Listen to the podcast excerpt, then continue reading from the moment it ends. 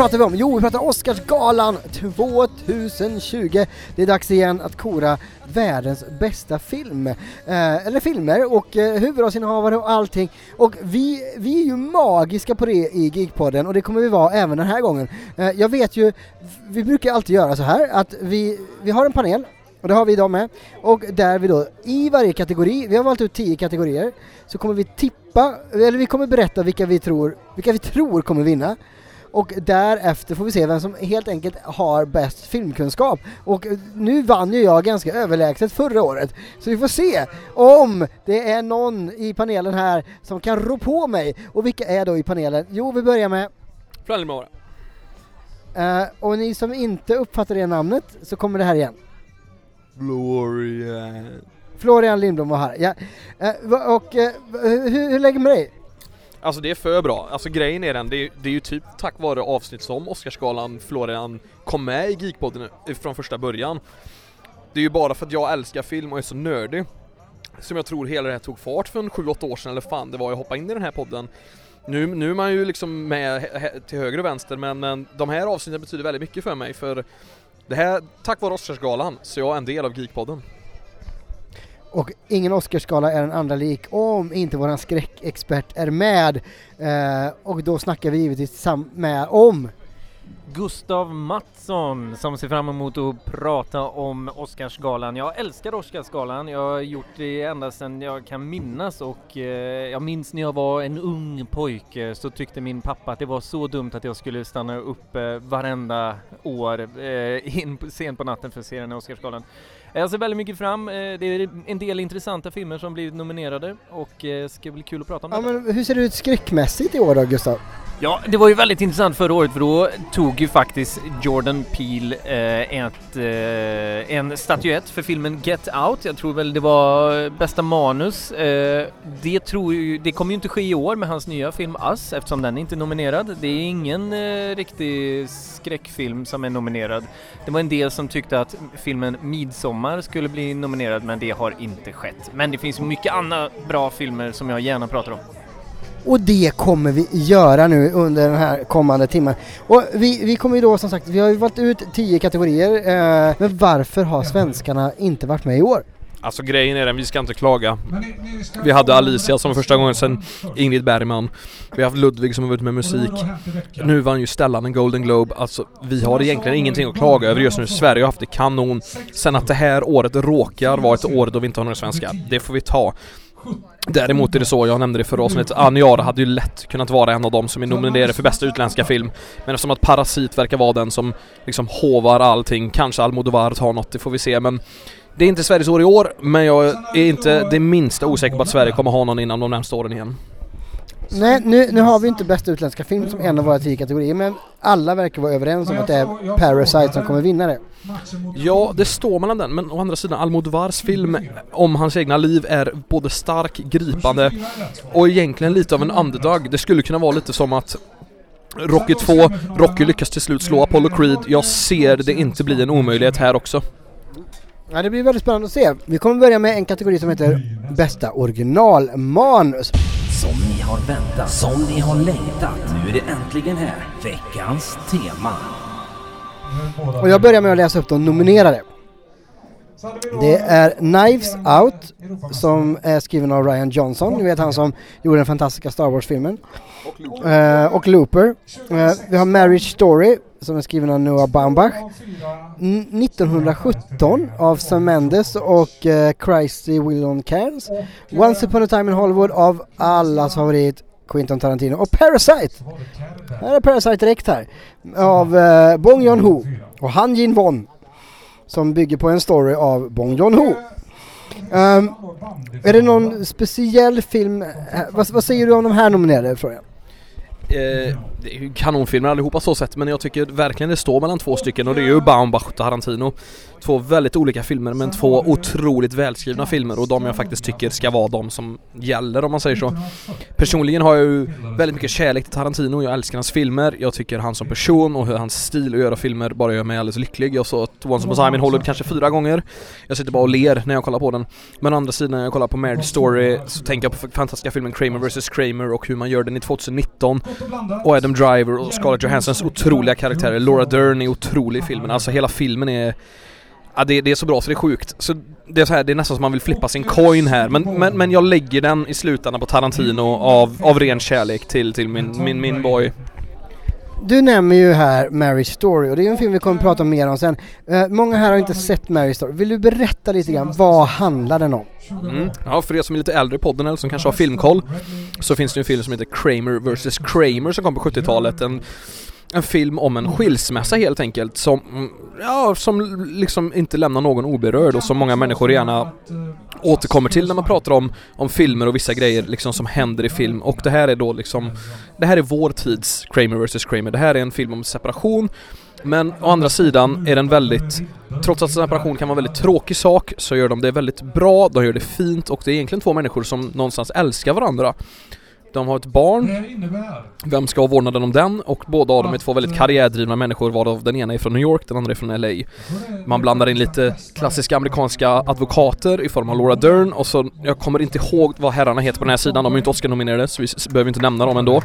Men, men, grejen är, hela den här filmen, hur den är skriven, dialogen, tugget. Jag har liksom aldrig varit med om en skilsmässa där ett barn är med i, i leken men jag kan ju tänka mig att hur många miljoner som helst har varit med om det.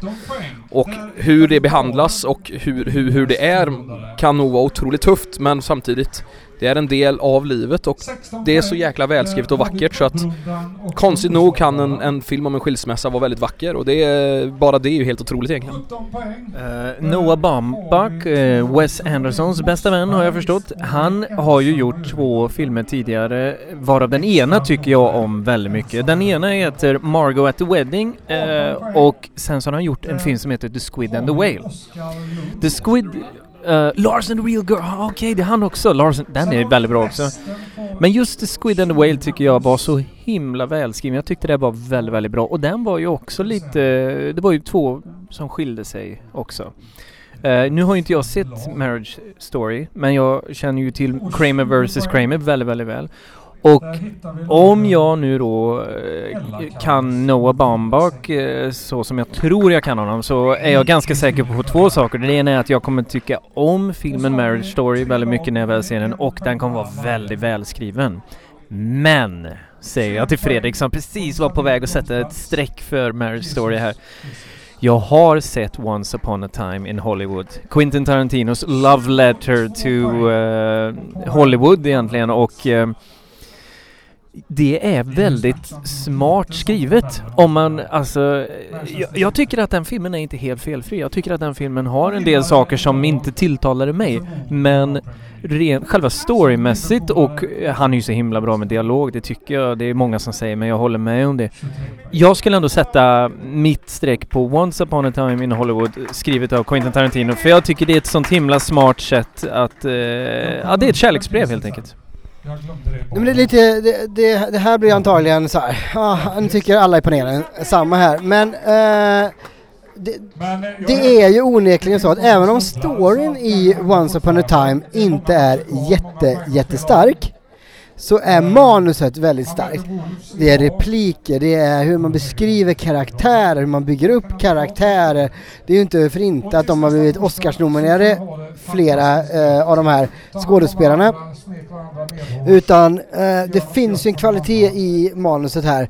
Eh, så, så jag är nog faktiskt också beredd på att lägga min röst på, tyvärr tråkigt nog då eftersom vi kommer att hamna på samma poäng här, eh, Once upon a time in Hollywood. Det är ju, ja, jag tycker det är lite tråkigt eftersom jag, jag har ju faktiskt inte sett Parasite och den har jag hört väldigt mycket gott om. Eh, likadant med Knives Out eh, faktiskt. Alltså jag har hört mycket gott om de här två filmerna så lite tråkigt.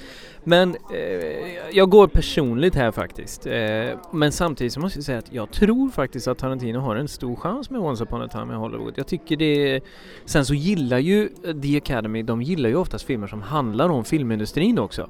Uh, och, så att uh, jag tror faktiskt att den kan knipa det här. Mm, eh, Florian? Uh, det är väldigt kul det du säger för egentligen är det ju faktiskt så, precis som Fredrik faktiskt sa här att det är, det är ju egentligen inte storyn, för det har många klagat på alltså. Den handlar ju inte om någonting om som bara Nej, det kan jag hålla med om.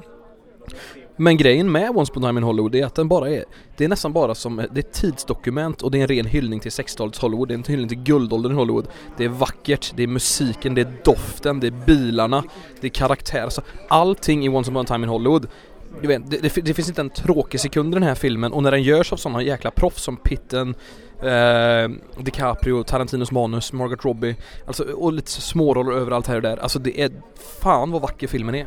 Jag skulle bara flika in med en sak angående storyn där. Jag tycker att om man tar Once upon a time in Hollywood och förkortar den, säger den i några meningar och då försöker få fram storyn så kommer man en, då går det inte att undvika en ganska viktig grej och det är ju att än en gång så ändrar ju han i historien.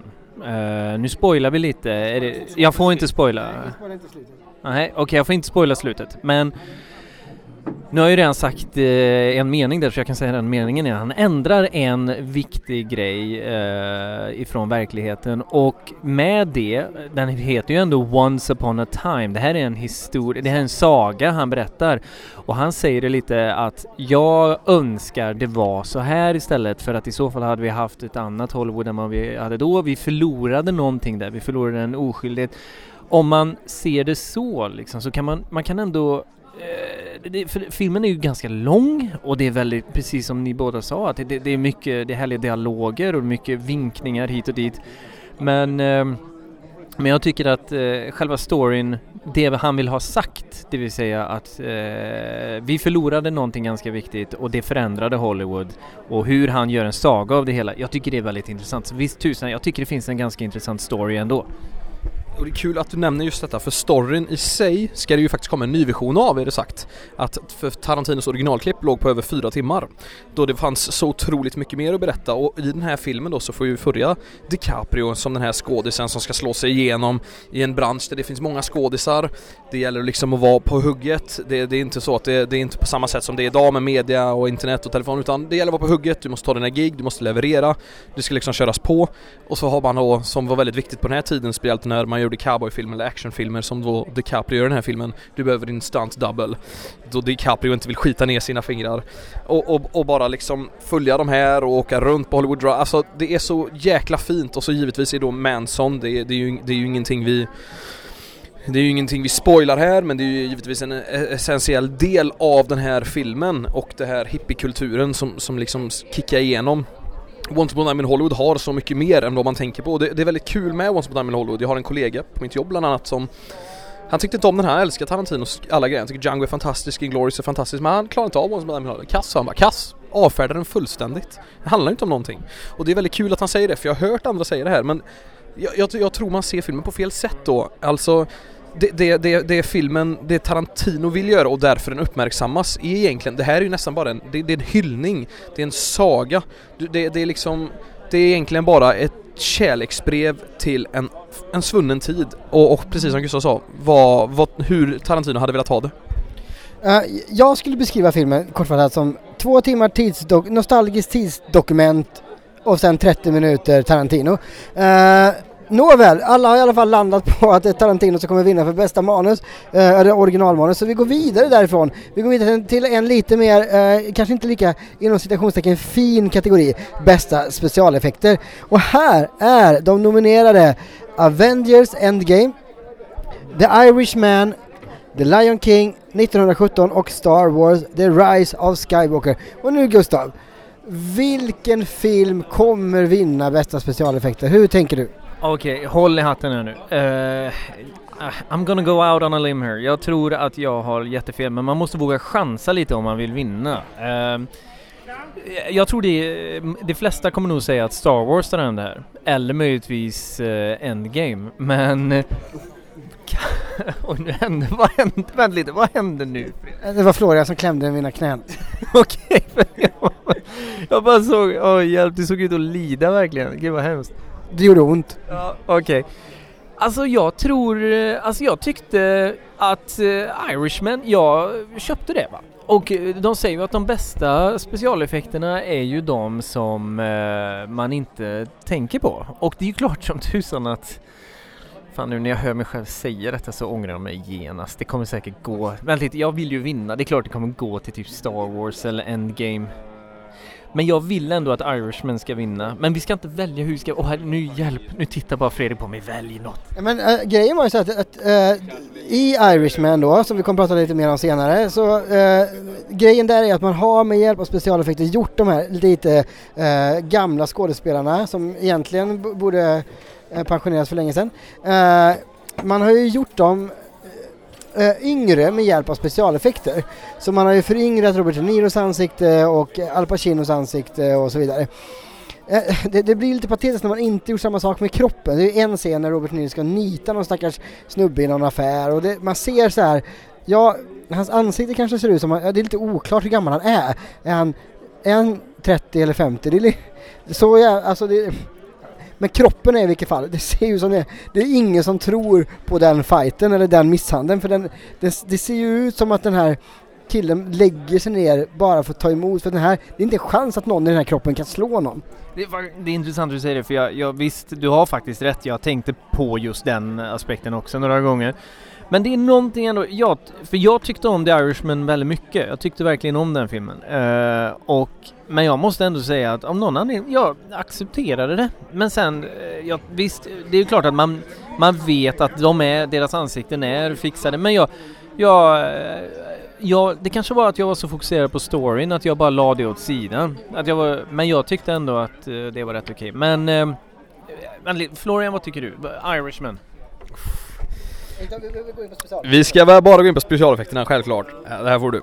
Vi ska bara gå in på specialeffekterna. Jag tycker det här är ett jävla konstverk att du vet, vi, vi, vi närmar oss någonting som är så mycket mer än vad man någonsin hade kunnat tänka sig. Alltså, Al alltså har ni sett hur Al Pacino och Robert De Niro ser ut idag? De har ju varit på de här eventen där jag har träffat Arnold och Stallone och jag menar de är gamla, de är skruppliga, alltså uh, De Niro och Stallone eller förlåt mig, De Niro och Al Pacino, det är, det är gamla män liksom. Att se dem i det här, jag vet inte riktigt men maffiabröder-tiden-aktigt och ändå liksom, det är trovärdigt. Det enda som Dinero själv har sagt är ju det att det var väldigt svårt att huka ihop med axlarna som en ung man, att man går ju på ett speciellt sätt när man är en ung man till skillnad från en äldre man, kroppen krymper ihop, alltså axlarna och ryggen går upp över, över nacken lite men du vet bara att få animationerna att vara på plats och göra det här är ju, det är ju revolutionerande och visar också att det finns en framtid för kanske till och med Stallone och Arnold eller, eller vem vet vilka andra äldre, kanske till och med Kirk Douglas har en film i sig som 103 år, det tror jag i och för sig inte men, men det här är ändå revolutionerande. Det har inte liksom hänt innan förutom i småskaliga liksom Leia är med lite i Star Wars eller, eller Tarkin var med i Rogue One men, men, du vet, en hel film på tre och en halv timma. Det, det är ju någonting revolutionerande. Så eff effektmakeriet är, är, det är otroligt så att... Eh, Tänkte du på det hela tiden? Ja, alltså... Ja, jag tänker på det, det gör jag. Gustav frågade om jag tänker på det, ni kanske inte fick med den frågan men det, ja, jag, jag, tänker verkligen på det. Eh, men du accepterar det? Jag accepterar det, jag accepterar det och jag, jag, jag köper det. Men eh, å andra sidan, du vet, hela grejen med om man bara jämför med Star Wars och effekter och blasters och rymdskepp och jada jada. Frågan är ju vad som är mest imponerande eh, och, och givetvis vill man alltid gynna Star Wars och ge dem en Oscar så jag bara vänder kappan och säger Star Wars. Gustav, har du bestämt dig? Alltså, åh. Egentligen Florian har ju rätt. De, de här priserna går ju alltid till eh, filmer så som Star Wars. Uh, sen så kanske det inte kommer som en överraskning till våra lyssnare att jag inte har sett Avengers Endgame eftersom jag är lite på ett uh, korståg mot alla Marvel-filmer. Uh, men ehm, Nej men vad fasen, man måste våga chansa lite. Ja, jag sätter min röst på The Irishman då. under hela Oscarsgalan så, alltså Avengers är på något sätt en slutet på en era, det är Marvel-eran, det är fas 3, de har byggt upp för det här i väldigt många år. Många trodde att Robert Downey Jr skulle få en Oscarsnominering att, att, eh, för hans prestation. Många trodde att Avengers skulle få en nominering för bästa film. Det fick de inte. Det här, de blir nominerade i specialeffekter. På något sätt så kommer det bli att de kompenserar förlusten av andra Oscars-nomineringar genom att ge dem för bästa specialeffekter. För specialeffekterna i Avengers Endgame är fantastiska, Så min röst går till Avengers Endgame det är så jäkla kul att du vill få in Downey Juniors Oscar-nominering när han faktiskt har fått den för den enda rollen han faktiskt gjort värdig en Oscar. Och det var den otroliga rollen i Tropic Thunder där han var Oscar-nominerad och där han var nära, det är verkligen sant, han var nära på att snuva rollen från Heath Ledger i Dark Knight. Och det hade ju givetvis skapat rabalder. På förra årets gala mm, så hade vi ett bejublat uppträdande med eh, Lady Gaga och eh, vad hette Bradley Cooper eh, när de framförde eh, den låten som vann det året, eh, Shallow. Eh, och nu ska vi titta in på årets eh, låtar och jag kan väl direkt säga så här. Det finns ju ingen Shallow på årets Oscarsgala. Det finns inte riktigt den låten som har gått igenom på samma sätt. Men vi har några andra nominerade. Och nu Florian, vilka är det som är nominerade för bästa sång i år? Yes, tyvärr kommer vi behöva lida oss igenom liksom alla Oscarsgalor, alla låtar vi brukar få höra live och det kommer vara följande låtar. I can't let you throw yourself away. Randy Newman, Toy Story 4. I'm gonna love me again. Rocketman, Elton John. I'm standing with you, Breakthrough, Diane Warren. Into the unknown, Frozen 2 av Kirsten Anderson Lopez och Robert Lopez. Och Stand Up from Harriet. Det är kanske det sämsta musikåret i Oscarshistorien. Det är fyra patetiskt dåliga låtar som är så intetsägande att jag inte ens kan komma på en liknelse av svaghet just nu. Däremot filmen Stand Up eller rättare sagt låten, förlåt mig vi har pratat så mycket film nu så man, man brabblar lite med orden här. Men låten Stand Up till filmen Harriet, åh oh, herregud. Du sa att det inte fanns något Shallow. Jag säger sug på Stand Up, där har ni året Shallow. Vilken jävla dunderlåt. Den kommer, den kommer slå. Den kommer slå och den kommer dominera och vinner inte den en Oscar jag tänkte säga att jag skulle bojkotta Oscargalan men det, det, det, gör jag inte för att en låt inte går hem i hamn. Men eh, jag kommer bli besviken. Let it go. Let, nej, vi har ju inte riktigt lyckats nå fram med Into the Unknown med Frozen 2 eh, som överraskande nog eh, är väldigt dåligt representerad. Eh, många trodde ju att den har ju gått väldigt bra på bio att den skulle få fler nomineringar. Men jag är faktiskt lite beredd att hålla med dig här att det skulle möjligtvis kunna vara Elton Johns uh, I, I'm gonna love you me, uh, me again från Rocketman som handlar om just Elton John som också fick förvånansvärt få Oscarsnomineringar enligt många. Eh, och det skulle kunna vara så att de försöker kompensera det genom att ge dem åtminstone för bästa låt.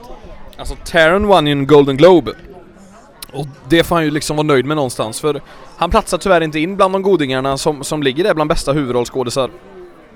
Men just låten från, från, från Rocketman som är med här är snarare en viktig låt i kontext av dess lyrics, det vill säga hur den är skriven och vad den betyder för filmen. Sen är låten i sig ganska tråkig och platt, även om texten i låten är väldigt viktig. Men det, det, det som liksom det handlar om här, i alla fall i mitt tycke, det är ju den bästa låten. Det är ju den låten jag sätter på på Spotify när jag är ute och går, för jag tycker det är kul att lyssna på. Och då finns det ingen låt här som har en chans, för, förutom stand-up då från Harriet, som verkligen är en egen dimension. Ja, så, så, så, min röst går ju då till eh, stand-up eh, från Harriet. Eh, såklart. Eh, och eh, Harriet, vad, vill du berätta lite bara, vad, kortfattat för den dyker inte upp så jättemycket mer i den här podden. Vad är Harriet för film? Det är en eh, film som handlar om eh, slaveriet, inbördeskriget, eh, att helt enkelt bryta sig fri, få med sig sitt folk. Eh, det har lite varit sådana här filmer på tapeten under decenniet. Eh, ingen har ju givetvis kunnat mäta sig med 12 Years a Slave som var helt otrolig. Eh, vi hade ju en annan film som kom för tre år sedan som jag tyvärr har tappat namnet på men som också då handlar om, om de här svarta befrielserörelsen under andra världskriget, att de skulle liksom skapa sig, skapa sig en armé som skulle liksom komma loss, men det, det bet inte på samma sätt. Det är svårt att liksom komma ikapp 12 years of slave i, i styrka, i manus. Och framförallt är det ju baserat på en bok som är skriven på 1850-talet då som liksom Det finns en intensitet där med, andra ordet, andra gången jag säger det här ordet i podden nu... Intensity vill jag ha det på engelska men Intensitet på svenska blir, blir lite stökigare men det är väldigt viktigt ämne, det är på tapeten, det har varit mycket Oscar so, so white och, och liknande så att det är väldigt viktigt att den här låten är med. Eh, även om filmen Harriet inte blivit så uppmärksammad så är det väldigt kul i alla fall att låten får ta stor plats. För att den kommer ju sjungas där och få en fyra minuter live under Oscarsgalan. Eh, jag tror helt klart att Florian är någonting på spåret där när han börjar prata i vad har vi sett tidigare vunnit på Oscarsgalan? Vad är, hur är deras tänk och sådär va? Och ibland är det ju lite så att en, en film känns som att den vinner bara för att det är en speciell sorts film eller att den faller under en viss eh, kategori. Det var lite som jag pratade om tidigare med Once upon a time in Hollywood. Hollywood gillar filmer om Hollywood. En annan sak som jag har lärt mig är att Hollywood och eh, The Academy som eh, är samlingsnamnet på de som röstar eller, och det är ju att de tycker även om eh, biopics, vad det är på svenska, eh, ja, biografi, eh, självbiografier och biografifilmer. Och så därför tror jag att eh, Rocketman, eh, filmen om Elton John, där de eh, gjorde det lite som en eh, typ mer musikal, eh, det var inte riktigt... Eh, ja, hur som helst, vet du vad? Min röst faller på eh, låten ifrån Rocketman, det vill säga I'm gonna love me again. Kul Gustav, kul att du eh, eh, direkt liksom diskvalificera dig, jag på säga, eller åtminstone distansera dig från täten i den här tävlingen. Eh, vi ska prata regissörer nu och det är väl kanske, eh, där har vi ett lite starkare startfält än just när det gäller eh, låtar. Vilka regissörer har vi som är nominerade Gustav? Ja, här känner jag mig mer hemma och här tror jag det ska bli väldigt intressant att diskutera med mina eh, podcastkollegor. Vi har eh, Martin Scorsese som regisserade The Irishman, Todd Phillips för Joker, Sam Mendes för 1917, Quentin Tarantino, Once upon a time in Hollywood och Bon Joon-Ho för Parasite. Och eh, eh, mellan inspelningarna här så pratar vi lite om Bong Joon-Ho och eh, hans film Parasite är ju eh, väldigt mycket i ropet nu men eh, vi började prata om en annan film som han har gjort som heter Snowpiercer som jag tyckte var det årets absolut bästa film tror jag faktiskt. Jag tyckte eh, den är så fantastiskt bra och det höll både Fredrik och Florian med om. Eh, Bong Joon-Ho är eh, helt klart en väldigt duktig regissör. Det är ju även Sam Mendes som vi har sett tidigare. Han har ju faktiskt vunnit den för American Beauty var det väl Amando va? Mm. Uh, Martin Scorsese har ju haft väldigt mycket otur genom åren. Han har ju inte fått någon, alltså han har ju blivit nominerad men det tog ju väldigt lång tid innan han vann och då var det för The Departed och där känns det lite som, precis som Fredrik pratade om tidigare i ett annat sammanhang, jag har glömt att känns som en lite såhär sympati-Oscar typ. Att vi har inte gett honom en så vi, vi ger honom en för Departed. Äh, visst, Departed, The Departed var jättebra men ja. Nej, om jag ska eh, välja en av dessa kategorier så tror jag faktiskt inte... Jag funderade först på att välja Todd Phillips för Joker, men vad som gör Joker bra det är egentligen jo Joaquin Phoenix. Jag tycker inte det, det är regin som har gjort det, utan det är, jag tror att det är Joaquin Felix. Så att jag går faktiskt på Bong Joon-Ho i filmen Parasite. Jag tror helt klart att där har vi årets regissör. Florian? Oj, oj, oj, stökigt, stökigt. Alltså, jag, vet, jag hörde det här med Todd Phillips här, alltså Du vet att Eftersom jag älskar Todd Phillips och Baksmällan-filmerna så mycket så åkte jag, åkte jag till Las Vegas en vecka och därefter åkte jag från, eh, ja då blev det ju från LA men i samma resa åkte jag i, fr från USA till Thailand egentligen för att uppleva Baksmällan 1 och 2 på riktigt va. Så, så, så mycket har ju ändå Todd Phillips någonstans haft inverkan på mig så så jag älskar ju Todd Phillips. Jag tycker att eh, Baksmälla-filmerna är jätteroliga. Jag tycker Todd Phillips Old School med Will Ferrell som vi pratade om väldigt mycket i förra avsnittet är så bra så att det är, det är galet alltså. Det, det är en kanonbra regissör. Det är väldigt kul att han är sprungen ur komedin så det skriker om det men här gör han en, en drama som är, som, är, som är så himla välgjord och det visar ju också på att han har en han är en otroligt mångsidig regissör och det, det gör ju att jag kan tycka att Todd Phillips hade förtjänat det. Men å andra sidan, om man bara ser som en film och ett hantverk så tycker jag både The Irishman och, och, och Once upon a time in Hollywood är, är någonting annat i, i form av uppbyggnad och struktur och, och liksom hur, hur, allting, hur allting bara ser ut så att min röst faller återigen på Quentin Tarantino. Och nu blir det väldigt spännande här tycker jag. För eh, Quentin Tarantino kommer nämligen inte vinna i år för bästa regissör. Eh, jag tror det kommer stå mellan två filmer och det är ingen av dem som är nämnda här än så länge eh, i de här sammanhangen. Och det är de här två filmerna som på något sätt kommer göra upp också om väldigt många Oscars under den här galan. Det är filmen Joker och det är filmen 1917. Eh, Joker bärs upp väldigt mycket av Joaquin Phoenix. Frågan är ju där, är det regin eller är det Joaquin Phoenix eh, eh, gestaltning som är det som är det nyckeltalet? Ja, det, du säger faktiskt en väldigt intressant sak där. Det är ju klart att det behövs ju en väldigt bra regissör för att kunna säga när gör han för mycket, när gör han för lite och sen att välja ut alla de här bra delarna, självklart. Så det, men, men eh, ja, det ska bli kul, intressant att höra dina, är det The Joker som du lägger din röst på menar du?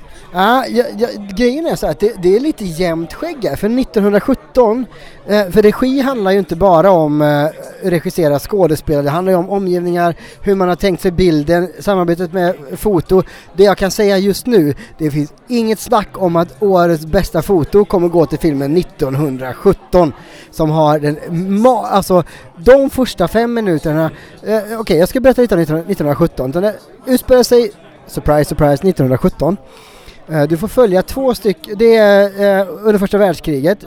Vi befinner oss bland britterna.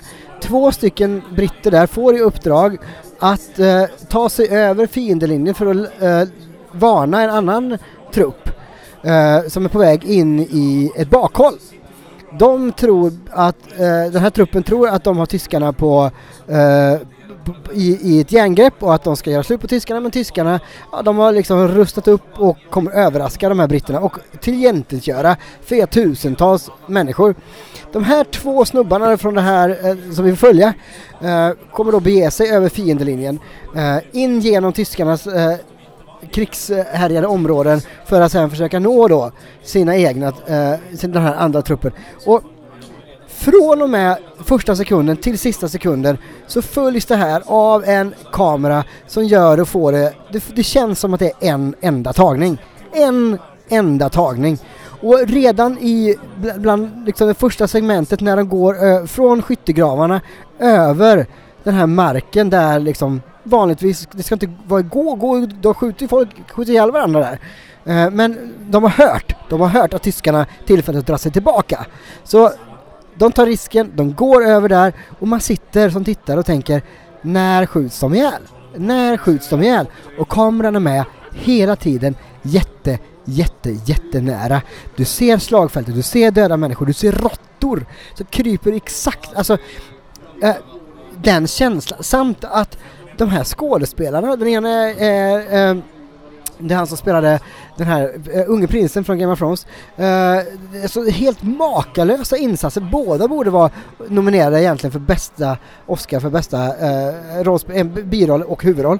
Uh, de gör det så bra och där är alltså tajmingen, fingertoppskänslan är magisk. Så det är så kul du just går in på det här med långa tagningar för att det är oftast varit lite av en, lite av en snackis. Vi kan gå tillbaka så långt som till repet med Hitchcock. Men just om vi bara talar Birdman då för tre år sedan när man får följa, när man får följa Michael Keaton gå genom korridorerna på, på, det här, på den här Broadway-teatern och man, man liksom känner att herregud vad jag får vara med och allting i en tagning. Men det du påpekar här då som faktiskt ändå kan göra att 1917 ska sticka ut det är ju hur mycket som händer samtidigt. Det är ju en jävla skillnad på att gå en korridor, snacka med lite folk, ta en kopp kaffe i en fem minuter men här får vi liksom för ett slag med krig, du går in på råttorna, folk dör höger till vänster, det sprängs, de springer, det är lera. Sådana grejer är ju också väldigt beundransvärt och därav är jag med på ditt spår. Jag kommer inte hålla med dig, men jag hör vad du säger och jag uppskattar det. Uh, det är Dean Charles Chapman och uh, George McKay som spelar huvudrollerna i den här filmen och de gör det fantastiskt, fantastiskt bra. Sen dyker ju till exempel Rob Stark dyker upp, eller Richard Madden uh, och även uh, Cumberbatch i, i, alltså det är bra cast överhuvudtaget. Colin Firth och det är många snygga skådespelarinsatser. Alltså. Men, men jag tror att Jokern är den filmen som på något sätt satt sig i och hyllat så himla mycket bland b- b- media, kritiker överlag. Så de som sitter och bedömer det här kommer ha svårt att urskilja vad som faktiskt är regissörens jobb och ser en, en helhet istället och därmed går min röst för den jag tror kommer vinna, går till Jokern. Alltså det här är jätteintressant. Du, har, du lyfter fram en del väldigt intressanta saker där. Ehm, det här med att med en enda lång tagning och sen Först och främst, du, eftersom du nämnde Game of Thrones så måste jag ju bara påpeka att det finns ett avsnitt i, av eh, The Walking Dead där de faktiskt gör en enda lång tagning också under en, en väldigt lång scen och, och sånt är väldigt, väldigt häftigt. Um, och det är ju klart att det behövs ju en regissör, för jag tror inte det, alltså det, det behövs en regissör som håller detta samman. Jag är lite inne nu på att ändra mig nämligen. För jag, alltså, eh, jag är lite inne på att, eh, men det är samtidigt, The Irishman med Martin Scorsese, det, det är ju ganska mycket arbete där också. För att det är ju en väldigt episk historia han berättar som sträcker sig under en väldigt, väldigt lång tid. Och att hålla den känslan hela tiden. Men precis som men det här med tider, 1917, det utspelar sig mer eller mindre i realtid. Herregud. Jag är lite inne på att ändra mig här alltså. Nej, nej, jag står fast vid Bong, Bong John Jag vill att han ska vinna. Jag vill att han ska... Var inget. Ta tillbaks micken. 1917, du kommer få chans att lägga fler röster på 1917. Eh, men vi ska gå, nu har vi avverkat fyra, vi ska gå över till eh, eh, bästa kvinnliga biroll. Och här är de nominerade Kathy Bates som är med i Richard Jewell, Laura Dern som är med i Marriage Story, vi har Scarlett Johansson som är med i Jojo Rabbit, vi har Florence Pugh som är med i Little Women och Margot Robbie som är med i Bombshell. Uh, ja, Florian. Va- va- hur tänker du här? Jag tycker den här är, det är nog den enklaste i år. Den är nog, jag skulle nog säga om man skulle vara en eh, bookmaker eh, men när det kommer till procentuellt här va, så är det ju 90% som är på en och samma person faktiskt. Den vi verkligen ska skriva av är en egentligen skådis jag tycker är väldigt duktig men som i den här filmen känns ganska platt och tråkig. Det är Margot Robbie. Jag undrar om hon är med för Bombshell i brist på att de hade liksom alternativ eller någonting men det är en väldigt tråkig roll hon gör och, och går liksom inte att jämföra med Charlize Theron eller Nicole Kidmans po- alltså sanna porträtterade då, alltså just, ju- just Margot Robbies karaktär om jag inte minns fel är ju bara en påhittad karaktär till skillnad från, från Charlize och Nicole då som spelas av riktiga karaktärer. Däremot finns det ju inget snack om att Laura Dern i Marriage Story, alltså sekunden hon kliver in i Marriage Story. Jag har ju pratat om den här filmen lite innan och det är ju, det, det, är det är ju kanon på alla sätt och vis liksom samspelet med den Andrew Driver och Scarlett Johansson. Men de är lite på samma nivå där av, av hur deras relationer till varandra och det här lugnet och att de vill sköta sin skilsmässa galant. Men in kliver den här hektiska, dominanta, manipulerande, alltså bestämda advokaten i form av Laura Dern som bara äger duken. Alltså hon kommer in med en sån det är ju fel att säga det när det är en kvinna, men en så kallad storkuksaura. Hon bara, går bara in och bestämmer hela scenen. Alltså, hon bara är där. Det, det finns liksom inget snack om saken. Laura Dern kommer vinna det här. Det, den som säger emot det har fel. Och Geekpodden står absolut inte bakom sådana här eh, yttranden som Florian då slänger sig med. Vi bara säger, eh, nej, eh, generellt sett så, ja, Margot Robbie kommer vinna en Oscar, men inte i år. Eh, hon eh, jobbar upp till en för nästa år antagligen. Eh, Scarlett Johansson i Jojo Rabbit gör en ganska slätstruken karaktär hon också. Hon har inte jättemycket att jobba med.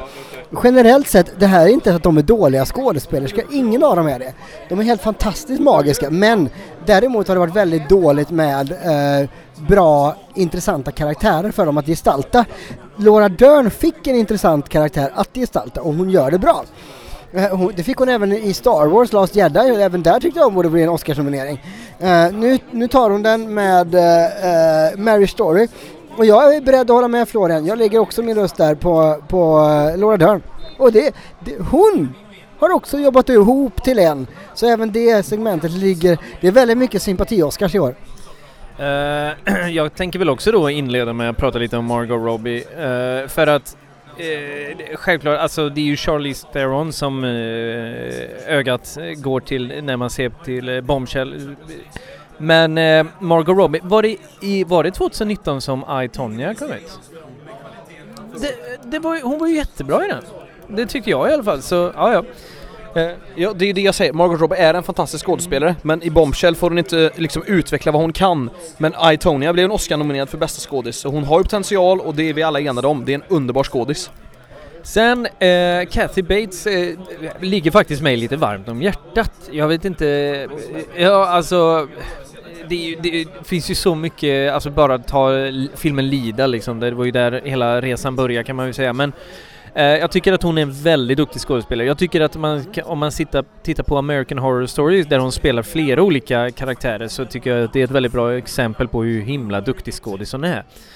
Scarlett Johansson tycker jag var en väldigt frisk fläkt i den väldigt fina filmen Jojo Rabbit. Jag tyckte att hon tog en ganska liten roll men ändå viktig roll och gjorde det verkligen galant. Men det är ju klart att Laura Dern, det är ju hennes år i år så jag sätter ju min röst på Laura Dern i Marriage Story.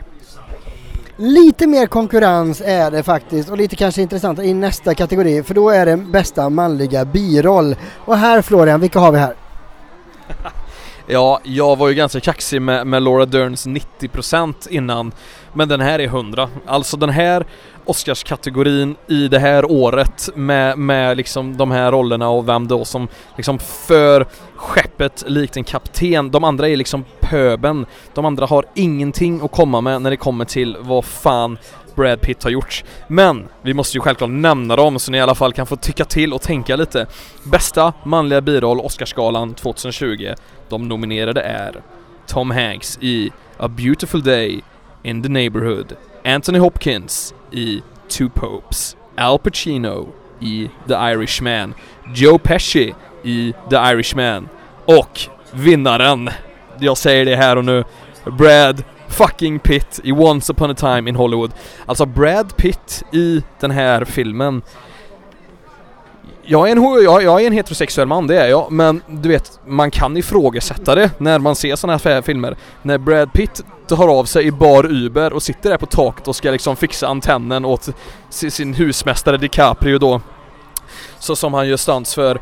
Och han bara sitter där och man bara kan, man kan liksom känna California vindbrisen bara liksom svepa över Brad Pitts Uber och, och man bara känner så mycket när han åker i den, i den här sköna 60-tals cab-bilen. Han hade ju ingen cab i och för sig men han glider runt i den här bilen och han hejar på de här hippisarna. Så, så, så åh, alltså för helvete vad Brad Pitt är bra i Once Upon Jag vet inte vad jag ska ta, alltså det är en sån jäkla otrolig roll. Jag lå, jag lå, alltså bet, nu, nu spelar inte jag, men om ni är bettare, betta allt ni äger på den här skiten. Brad Pitt i Once Upon a Time in Hollywood är 10 av 10, det är magi. Och då ska jag ändå konstatera att Anthony Hopkins är otrolig i Two Popes. Al Pacino och Joe Pesci är otrolig i The Irishman. Men Brad Pitt är så perfekt det bara går att vara. Ja, det, det, det är jättekul att du är så entusiastisk, synd att du har fel bara. Eh, det, eh, jag håller med om att Brad Pitt eh, är okej i Once upon a time in Hollywood. Det är hans karaktär som inte har så många uttryck. Han, han klickar lite grann för att få med sig sin hund, han smakar på lite hundmat, han sitter i bakgrunden och ser lite cool ut. Det är, han har inte så mycket att jobba med. Okej, för all del, det har, det har Där la du där spikar du i den jäveln. Han har inte så mycket att jobba med. Det är minimalt det han har att jobba med. Men han gör det till så mycket mer. Det är som att Hej Fredrik Fornänger, just nu anlitar vi dig som städare på Volvo på Torslanda. Men inom två dagar är du VD. För att det är så mycket du betyder för det här företaget och det är så mycket du liksom bistår med. Alltså, vi, vi, man får reda på lite background om Brad Pitt. Eh, vi får veta vad han har gjort innan och sådär. Men han, man får aldrig ut möjlighet att lära känna karaktären på riktigt. Och i slutet så kan han helt plötsligt Ah, vi vet att han kan slåss för han spöade Jet Li vid något tillfälle. Bruce Lee. Bruce Lee, Bruce Lee. Inte Jet Li. Men, men, men jag ska säga så här. Eh, Han står emot en Al Pacino som överspelar otroligt mycket i eh, Irishman. Vi står mot en Joe Pesci som har ännu färre ansiktsuttryck i Irishman. Uh, jag menar, Joe Pesci i Irishman, han, vad, vad gör han? Han ser lite så här butter ut, berättar att så här kan man inte göra, någon kommer dö. Alltså man tror ju att han kommer få en hjärtattack och dö när som helst. Han ramlar ihop när som helst. Att Joe Pesci ens, har, i och för sig att han ens ska stå på benen och vara med i den här filmen bör ju ge en Oscar. Men han kommer inte vinna för bästa biroll. Vad vill du lägga till nu? Jag vill bara lägga till att han gör Jimmy Buffalino, förlåt mig inte Jimmy, han gör Buffalino-rollen som han då spelar den här, den här maffiabossen av nordvästra Philadelphia eller Pennsylvania. Alltså, fan vad bra Joe Pesci är, det är det bästa han gör sen, äh, sen, sen Home Alone och Maffiabröder. Ja, alltså nu Fredrik, jag tycker du får gå och sätta dig i det hörnet där borta och skäm... Ja, nu vi kapar dig som fan! Det är ju... Oh, shit vad vi kapar dig här nu! Alltså, du kan inte... Joe Pesci är ju så jävla läskig i The Irishman. Det finns ju vissa scener där han bara sitter och tittar och han ser jätteläskig ut och han, han säger så himla mycket med bara en blick. Ja, oh, herregud. Ja, men det är klart att någon som ser halvdöd ut är läskig. Alltså, det är inte så jävla konstigt. Sen äh, grejen är ju att det är ju det han gör hela filmen. Ja, det var lite läskigt i början men sen undrar man bara, vad gör den här människan? Eh, karaktär, återigen, lite att jobba med. Däremot, däremot, okej okay, Tom Hanks, I'm sorry, men uh, Anthony Hopkins i The Two Popes där har vi en snubbe som kan jobba och som har nyanser och som kan förmedla känslor på olika sätt. Brad Pitt är cool, hans karaktär är cool, men det är den som vinner för bästa manliga biroll. Det är Anthony Hopkins. Och det är för hans roll i Two Popes. Vad säger du äh, Gustav? Ja, alltså jag är lite inne på att ta den här micken och bara springa. Jag vill avsluta, nu vill jag, nu händer ju, vad fan hände här gubbar?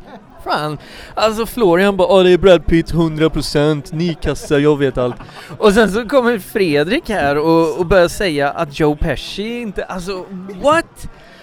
Först och främst ska jag ju inleda med att Brad Pitt, om han vinner, alltså så tycker jag att det är fel. Jag tycker att han, ja, jag tycker det är, oj oj oj, det blir, alltså det kommer ju bli fight där. Men jag måste dock säga att Brad Pitt är jättebra, hans karaktär är jättebra. Han, han, jag tycker om det här med att man inte riktigt vet den här storyn med han och hans fru. Eh, att, och man får aldrig veta och jag tycker att Brad Pitt, han gör det så jäkla bra hur man... Ja, alltså, gjorde han det eller gjorde han det inte och sådär. Och sen så har han någon sorts eh, svårläst, han är som ett pussel och han är faktiskt jätte, jättebra. Men Oscarsmaterial? Nej, för att det är väldigt mycket som kommer automatiskt med hur han ser ut och liksom bara eh, hur han är skriven, rollen. Jag tycker... Det är ju inte Brad Pitts fel att han är född med perfekt benstomme. Okej. Okay. Nej, ja, men jag tycker inte man ska vinna en Oscar bara på grund av det. Men sen tycker jag Joe Pesci, jag tycker han är fantastisk Irishman, men eh, tyck, ska han få en Oscar för det? Nej, nej, han har fått sin Oscar och han men sen har vi ju då, jag tycker det, håll i hatten nu va. Al Pacino. När jag såg Irishman, jag tyckte Irishman var jättebra och jag tyckte det här är vintage Al. Det här är Al Pacino som Al Pacino ska vara. Om vi backar typ, alltså tio år, vad har Al Pacino gjort med det senaste som har varit bra? Han har gjort jättemycket skräp det senaste. Vad vi ser i The Irishman är hur, alltså man känner igen honom. Det här är en karaktär som han verkligen använder. Man, man känner igen, det känns lite som att när han spelar eh, Jimmy Hoffa så tycker jag att plötsligt så kommer det ut lite eh, Michael Corleone. Och plötsligt så eh, kommer det ut, eh, vad heter han, Vincent i Heat, vad heter hans karaktär? Vad? Nej, ja, det är lite Scarface. Alltså jag tycker... Ja, jag vet inte, men eh, jag tycker att Al Pacino i The Irishman är jättebra. Uh, men fasen vad Anthony Hopkins också är bra. Och jag har funderat här hela kvällen, ska jag välja Al Pacino eller Anthony Hopkins? Och, och där har vi en väldigt full människa. De får bära ut människan. Stackarn. Ja, vi, eh, om ni inte har förstått detta så sitter vi på en pub här nu. Hur som helst. Anthony Hopkins. Jag var jättenära att välja honom, Fredrik. Men anledningen till att jag inte väljer Anthony Hopkins det är att han gör ändå en sorts rolltolkning som man har gjort, man har sett honom göra flera gånger förut. Jag tycker att Al Pacino, han är vintage Al, men samtidigt så tar han in någonting nytt i rollen som Jimmy Hoffa. Jag tycker han gör det jättebra. Min röst går på Al Pacino för The Irishman. Det, det, är helt okej okay, Gustav. Det, det, det, märkliga är bara att, att Jimmy Hoffa dyker upp i Once upon a time in Hollywood och är exakt samma karaktär. Uh, så nyanserna är väl sådär, men okej, okay, du får jättegärna lägga din röst där. Det är lätta poäng för mig i den här lilla tävlingen i alla fall. Ja, alltså det är väldigt kul att du sa det här. Vad har han gjort de senaste tio åren? Och då kan vi faktiskt nästan också säga, vad fan har, vad har Dinero gjort de senaste tio åren? Vad har Pesci gjort de senaste tio åren? Alla de här tre har ju inte gjort någonting märkvärdigt de senaste tio åren. Men det är ju här Scorsese kommer in och gör någonting. Det är ju det som är så viktigt med Irishman. Irishman är fenomenal och vi pratade förut om Joe Pesci är bara läskig i början säger älskade Fredrik. Han vet ju inte vad han pratar om.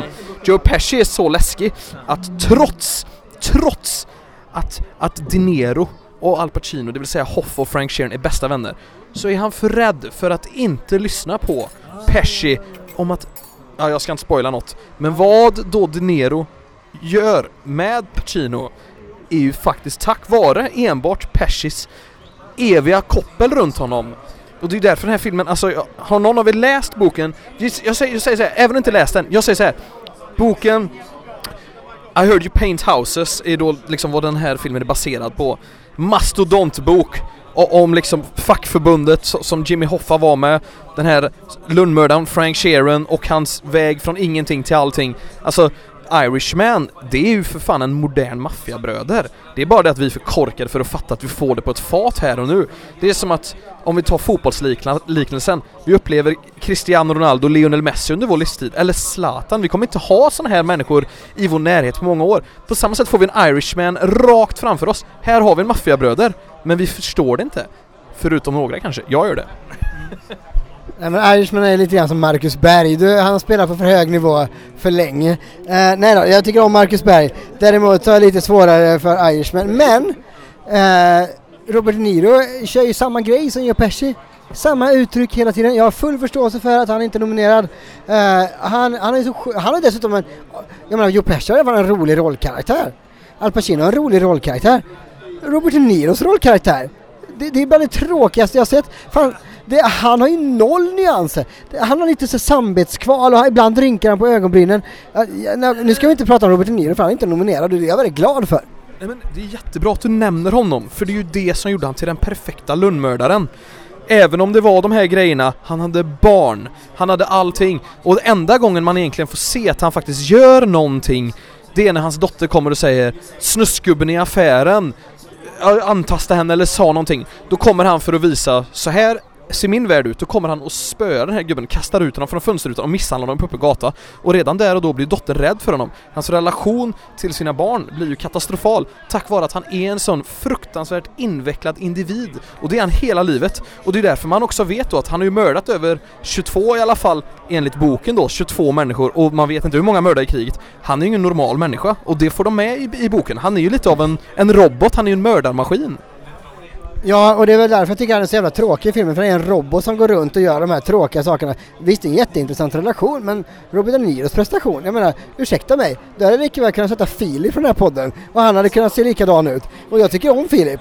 Uh, och det, det, jag menar att jag, jag, jag, kan jämföra Filip med Robert De Niro i det här fallet, för Robert De Niro gör fan inget märkvärdigt. Han kan, han kan inte ens byta en, en, en jävla rem i en bil. Och han ser ut likadan då som när han skjuter folk. Nej, nu, nu släpper vi... Eh, Mycket Filip här nu. Nej, nej, Filip är ju Filip är fantastisk. Är jag hade hellre sett honom i, i, i Irishman alla gånger i veckan. Eh, nu ska vi gå in på, på eh, de riktiga rollerna, inte birollerna, utan vi går in på eh, huvudrollerna. Och vi börjar med manliga skådespelare. Vilka har vi nominerade där, Gustav?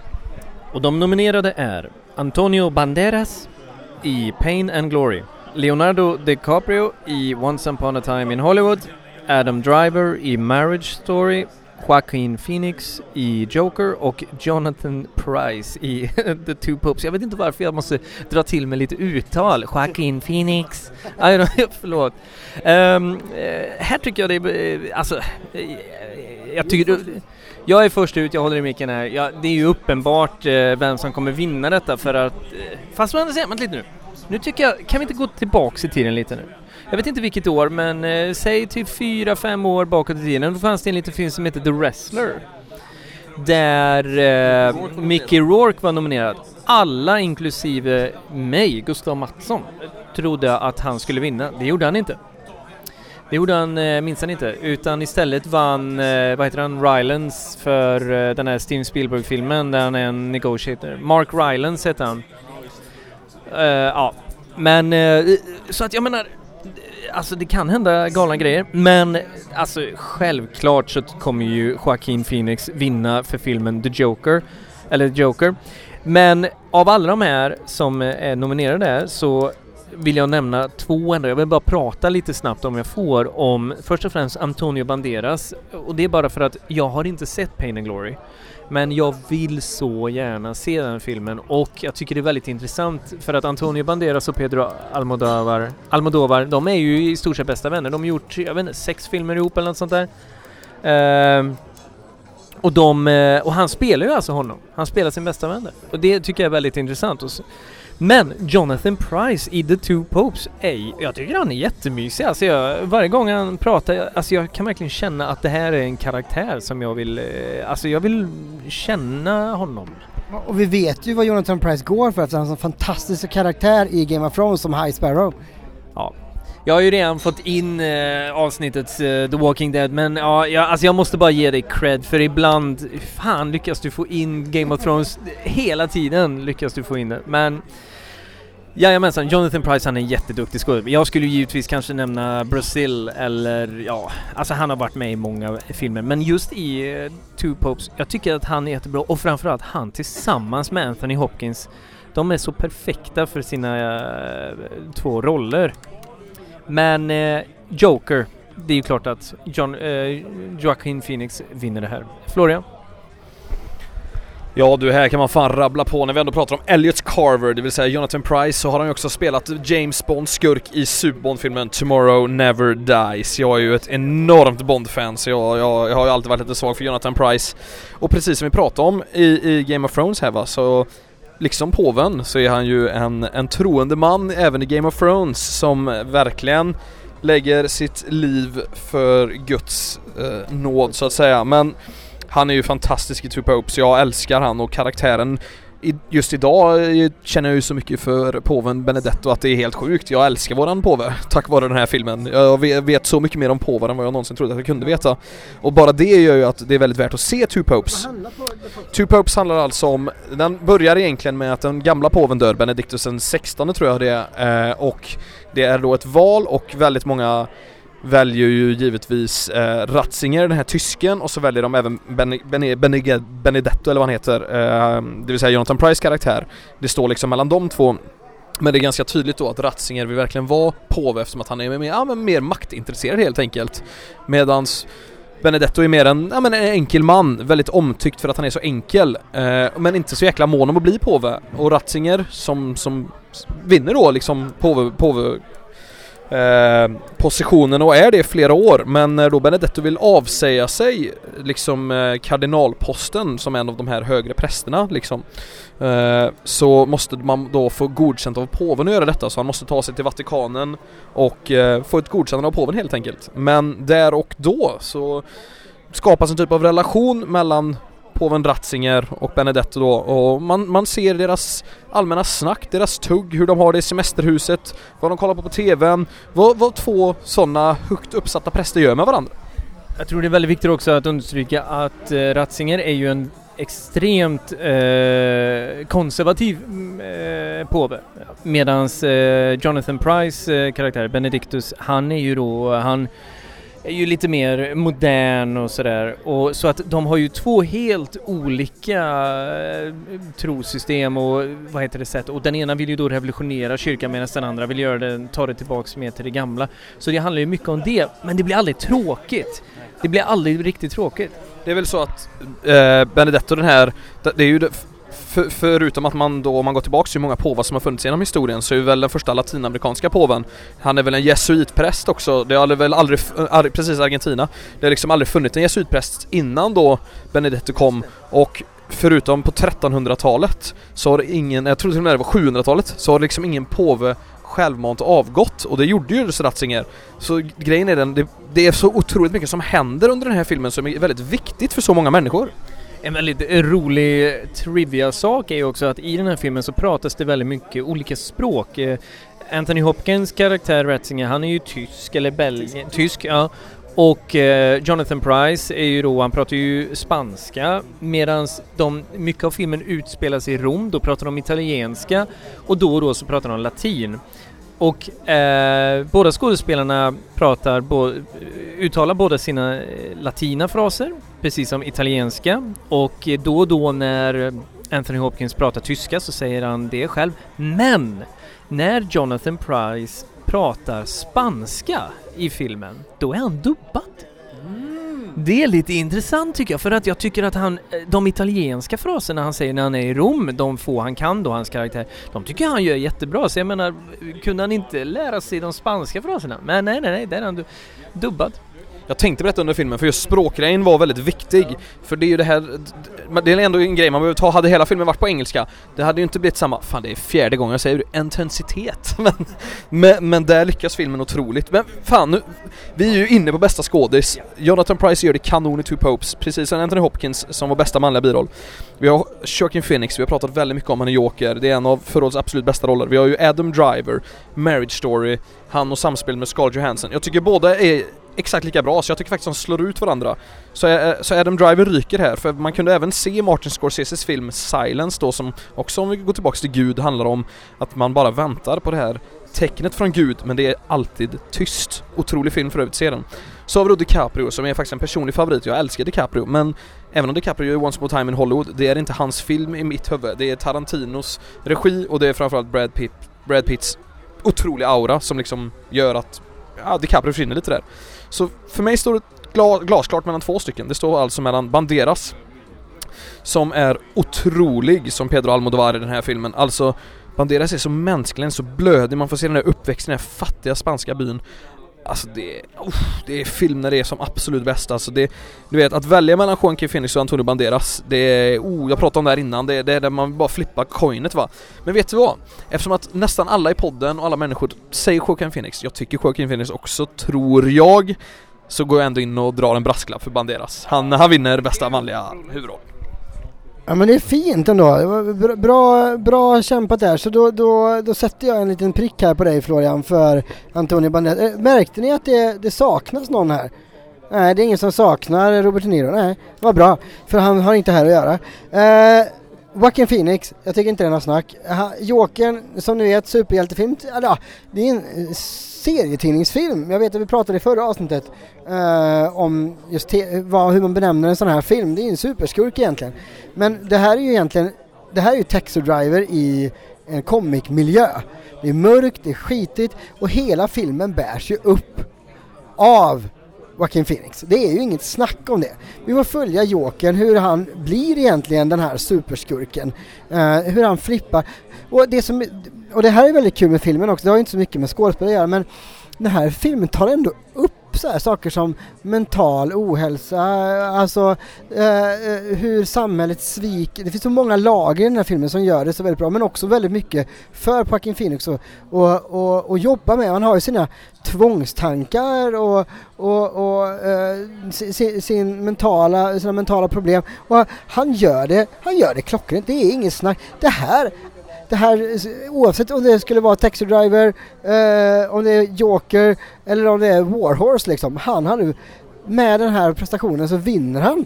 Och det är inget snack. Min röst går, helt klart, precis som Gustavs, till Joaquin Phoenix. Och grejen är den, ni båda har ju så rätt. Men det, det, det är nästan, det är lite som när vi kollar på Rocky 1, vi pratade om Rocky 2 innan här. Det är så tråkigt när Apollo Creed vinner, vi alla vet att det kommer ske. Det var samma när vi, om vi tar en liten boxningsreferens här då, när vi kollar Floyd Mayweather som mötte Conor McGregor. Man vet att Floyd kommer vinna, men det vore lite kul om underdogen slår underifrån. Joaquin Phoenix kommer med största sannolikhet vinna. Men lite, lite som Gustav var inne på också, man gillar ju Banderas som, jag gillar Joaquin också, han var ju, han var han, top notch, han var ju 10 av 10 som Jokern. Men du vet, han är så jävla skön som Desperadon, den här, mm, man bara, mm, man blir mumsig på Banderas. Ja, men jag gillar ju när Joker går upp och vinner, som till exempel när Crash vann för några år sedan och alla trodde att det var eh, en helt annan film som skulle vinna och så går Crash upp och bara sopar banan. Vilken skandal det blev, tyckte många. Jag hoppas verkligen du menar Moonlight och La La Land, inte, inte Crash va? Ja, Jag, jag älskar Crash. Okej, ja, ja vi kör, vi kör, vi kör på Fornänger. Uh, Okej, Gustav höll inte med mig om Crash. Vad gör du mot Crash? Skäm, du skämtar ju nu. Nej, jag gillar Crash. Du, men, den, den filmen som är, det är en massa olika... Ja men, ja men tjena, den är ju så jäkla, alltså den är ju så pretentiös och den är så himla... Jag gråter varje gång jag ser den. Eh, nu var det ett par år sedan jag såg den, men det är dags att göra det igen. Gråter du till engelska patienten också som vann 97? Nej, det gör jag inte. Men eh, jag gråter till Crash. Nåväl, vi har, vi, har, vi har några kvar här innan eh, vi kommer till bästa film. Så har, nu, har vi, nu har vi tre kategorier kvar. Vi ska, vi ska beta av dem. Nu har vi kommit till en kategori som eh, vi får se om Gustav kommer såga lika hårt här. Eh, vi har ju skådespelerskorna, eller inte såga lika utan var lika självklar på vem som ska vinna. Vi har ju Scarlett Johansson igen, men inte i Jojo Rabbit den här gången utan i Marriage Story.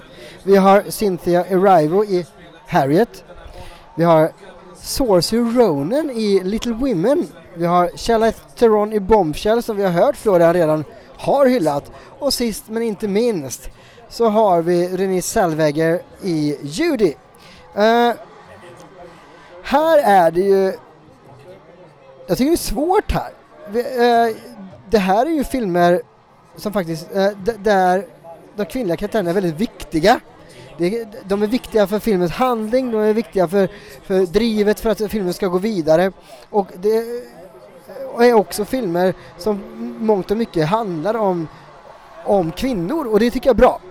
Eh, Cersei Ronan har ju varit den här skådespelaren på väg upp. Hon är med i den här Little Women. Den är också nominerad för bästa film. Vill du berätta lite om eh, Little Women, Florian? Ja, det är ju en film som utspelar sig under flera olika år av etapper och framförallt hur ja, man kan säga kvinnor behandlats under olika tider och att kvinnans roll är att skaffa en man och och liksom gifta sig och that's it. Men här är det så mycket mer utan man ska göra sitt och man ska leva sitt liv och den är ju regisserad av Greta Gerwig då som har gjort mycket filmer nu som Ja, man fokuserar på kvinnans kamp i samhället som fortfarande ändå är väldigt ojämställt. Vi tar hennes Ladybird senast som också hade Saoirse Ronan i huvudrollen. Det är väldigt viktigt att de här filmerna finns och det är framförallt väldigt viktigt att de nomineras. Eh, jag tror inte att Saoirse Ronan går hem här. Eh, precis som hon gjorde den här filmen Brooklyn nyligen så brukar hon ofta Oscar-nomineras. Men hon är inte där, utan eller klart hon är där, men hon är inte där i form av att hon är det bästa för året om man säger så, utan det är ju en som har vunnit på alla galor och tagit hem alla priser, alltså enhetligt. Det finns liksom ingen som har utmanat i det här fallet. Renée Zellweger har vunnit allt, allt, allt. Sen om jag bara skulle liksom smälla in någon som kan få vinna, då, då, då, då, då är det faktiskt skalet i Marriage Story. Men precis som jag nämnde Adam Driver innan, så slår hon och Adam Driver ut varandra. För båda är väldigt bra, men det finns ändå folk som är lite vassare och där är Renee då. Så din röst går till? Renee. Florian lägger sin röst på Renée Zellweger helt enkelt från filmen Judy som vi inte alls har pratat om. Eh, uh, vad va, va, va vet vi ens vad vad Judy handlar om. Vi, jag tror att vi får köra en helt... Vi får köra en... Uh, en liten Judy-presentation också då. Det gör jag jättegärna. Uh, jag älskar Judy Garland. Jag är väldigt, kan låta sjukt men jag är... Ja, det är en biopic, men jag är uppvuxen med Trollkarlen från Oz. Mamma, det var en av de första filmerna mamma visade mig när jag växte upp och jag vet inte hur många gånger jag har sett den. Jag älskar Trollkarlen från Oz. Och just Judy Garland är ju uppväxt i en ganska, egentligen på tapeten vad kanske många drömmer om värld, en värld in i Hollywood direkt i ung ålder. Men nackdelen för henne var att hon fick aldrig någon barndom. Från liksom tidig, tidig ålder har hon alltid varit den som liksom ska stå, stå i rampljuset. Hon ska dansa, hon ska vara smal, hon ska vara vacker och hon fick hela tiden höra under sin uppväxt att du har tur som får vara här. Det får inte många andra tjejer. Tjejer drömmer om det här. Hon fick press. Man det är omöjligt att veta om hon kanske blir utsatt för sexuella trakasserier eller inte, men det var en evig press på den här unga flickan att alltid vara tacksam för det hon har och fortsätta jobba, jobba och jobba. Och grejen med just judefilmen, precis som en annan film som faktiskt inte blivit uppmärksammad alls under året, det är ju Helan och Halvan, som också går in på i slutet av deras karriärer, när Hollywood egentligen har negligerat de här människorna och de behöver fortfarande tjäna pengar på sina karriärer. Då tar de sig vidare genom teaterföreställningar eller sångnummer och åker till England. För England uppskattar de fortfarande och vill verkligen ha dem, men å andra sidan istället för att göra film och tjäna massa pengar och ta det lugnt som man kan göra, så får de stå på teaterscener tre till fyra gånger i veckan, fast de kanske inte vill det. Men så måste de göra det för att få sitt uppehålle och, och, och uppehälle och det är ju det Judy handlar om de här sista åren när hon drar till England. Och det är väldigt starkt, det är väldigt gripande och det är väldigt, väldigt sällan jag har fått tårar när jag kollar på film. Jag är väldigt glad med det, jag gråter sällan. Men jag såg den här filmen med mamma på bio och den, de sista tio minuterna så det, det rann tårar ur mina ögon och jag tänkte vad, vad fan håller jag på med? Så kollade jag på mamma och jag bara såg hur det rann ur hennes. Tänkte jag vad är det? Och då var det jag, mamma och massa äldre människor framför som har en stark relation till Judy Garland. Alla grät! Vi var en symbios av kanske 30-40 personer som bara satt och grät och det var så jävla fint för filmen är så stark i, i just vissa delar att det, det är underbart. Judy är ett stycke filmhistoria. Gud vilken härlig berättelse och minne du har där då. Uh, när jag ser de här nominerade så tycker jag det är lite kul. Det första när jag ser den här Little Women så tänker jag faktiskt på ett Vänner-avsnitt. Uh, jag vet inte om ni eh, tittar på Vänner-serien någonting men Uh, Joey och Rachel ska i alla fall uh, läsa varandras favoritböcker. Uh, Rachel läser The Shining och Joey läser Little Women. Och Joey tycker att The Shining, den är så jäkla läskig så att när han tycker att en bok är för läskig så lägger han den i frysen. Men den här, då ska han alltså då läsa Little Women och då säger han eh, Now these little women, are they like scary little? För han tycker om scary, scary books. Men, eh, och sen så plötsligt kommer en serie vad är det han säger? Han säger något namn och så typ så här mm -hmm, is very sick och så börjar han gråta lite och sen så ska vi lägga den i frysen. Ja. Så jag har förstått att Little Women är en väldigt sorglig berättelse, eh, men, och lite läskig också. Men det är klart att Sersha, som jag tror hennes namn uttalas, Ronan, hon kommer ju inte vinna detta. Och Charlize Theron som de en gång på en Oscarsgala skämtade om att hon eh, kan spela en hund om hon så vill. Eh, I Bombshell så är hon ju tydligen eh, ännu en gång eh, en helt annan karaktär. De har, hon använder ju massa makeup som ser helt annorlunda ut. Men det är klart som tusan att den här tillhör Renée Zellweger i Judy. Ehm, hon gör en helt fantastisk prestation i en väldigt bra film. Fredrik? Ja men det är gött för här kommer jag att dra ifrån lite grann känner jag. Uh, jag skulle bara avsluta för det som Bombshell, ha, Bombshell, Bombshell handlar om det är ju uh, allas, allas våra favoritkanal Fox News. Uh, ni vet den här konservativa kanalen i USA. där Robert Ailes då, som var grundaren till Fox News, var ett as. Han sextrakasserade kvinnor, han våldtog dem, han, han gjorde, använde makt över dem. Eh, det här är ju, och förutom då Charles Theron så är det ju Nicole Kidman och, och massa, massa, massa jättebra skådespelerskor. Och det här i bakvattnet, kölvattnet av metoo-rörelsen så är, har ju det här blivit någon form av symbolfilm då Robert Ailes rankas eh, i stort sett lika, lika eh, lågt numera som Weinstein. Eh, så det här blir ju på något sätt en hyllning till, eh, inte bara de sextrakasserade kvinnorna utan också för Cher Sharon eh, fantastiska rollprestation i den här filmen. Hon gör det igen, helt makalöst. Precis som hon har gjort så många gånger tidigare. Charlize Theron är antagligen en av de bästa skådespelerskorna på väldigt, väldigt länge. Eh, min röst Uh, och, och, och, jag stödjer ju helt klart den här metoo-rörelsen. Jag tycker helt rätt också att Charlize Theron får den här Oscarn.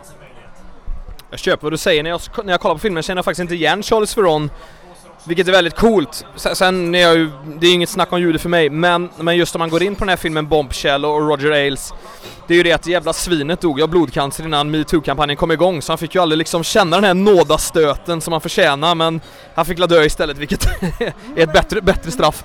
Han fick faktiskt sparken från Fox News. Han fick det av, av, av, av Mur, uh, vad heter de, uh, Murdoch-familjen. Uh, men gick då som rådgivare till Trump. Det är helt sjukt, helt sjukt. Ja, det är det som är så jävla trasigt. För han hade egentligen behövt bli uthängd i vad som egentligen blev det här stora metoo. Men å andra sidan det är ju så här med Bombshell att det är ju egentligen förgrunden innan metoo kom igång. Det är därför filmen är väldigt viktig. Däremot brister filmen på, på en punkt och det kan jag tycka att den, den tas lite för lätt. För film, det är därför den antagligen inte är nominerad för några av de tunga priserna. Vissa av de här är ju nominerade för bästa skådesinsatser. Den har inget manus, den har inget film, den har ingen regi. Det är för att de gör lite för lätt av det hela och det är ju det där filmen Bombshell egentligen brister. Även om den är väldigt viktig.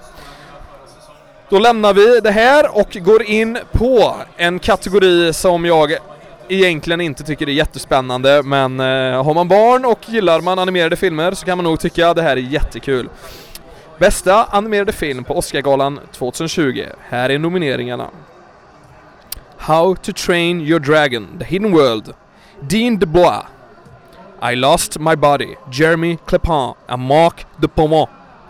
Klaus, Sergio Pablos, Jinko Gotta. Marissa Roman. Missing Link har ingenting med Zelda att göra. Chris Butler, Arion Sutter, Travis Knight och Florians förhandsfavorit Toy Story 4. Josh Cooley, Mark Nielsen och Jonas Rivera.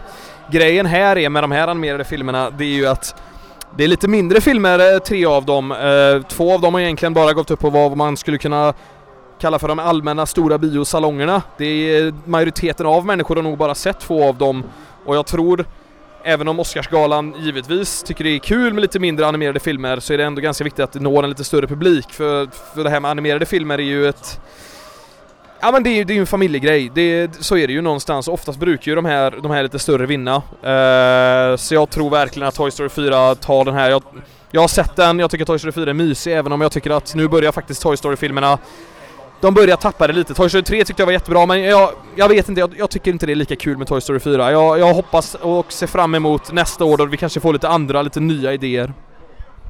Det som slår mig är ju avsaknaden av Frost 2. Eh, som då inte ens tar sig in bland de här fem. Eh, oss då som sopade banan när första filmen kom så tänkte man att tvåan åtminstone kunde bli nominerad, det blev den inte. Eh,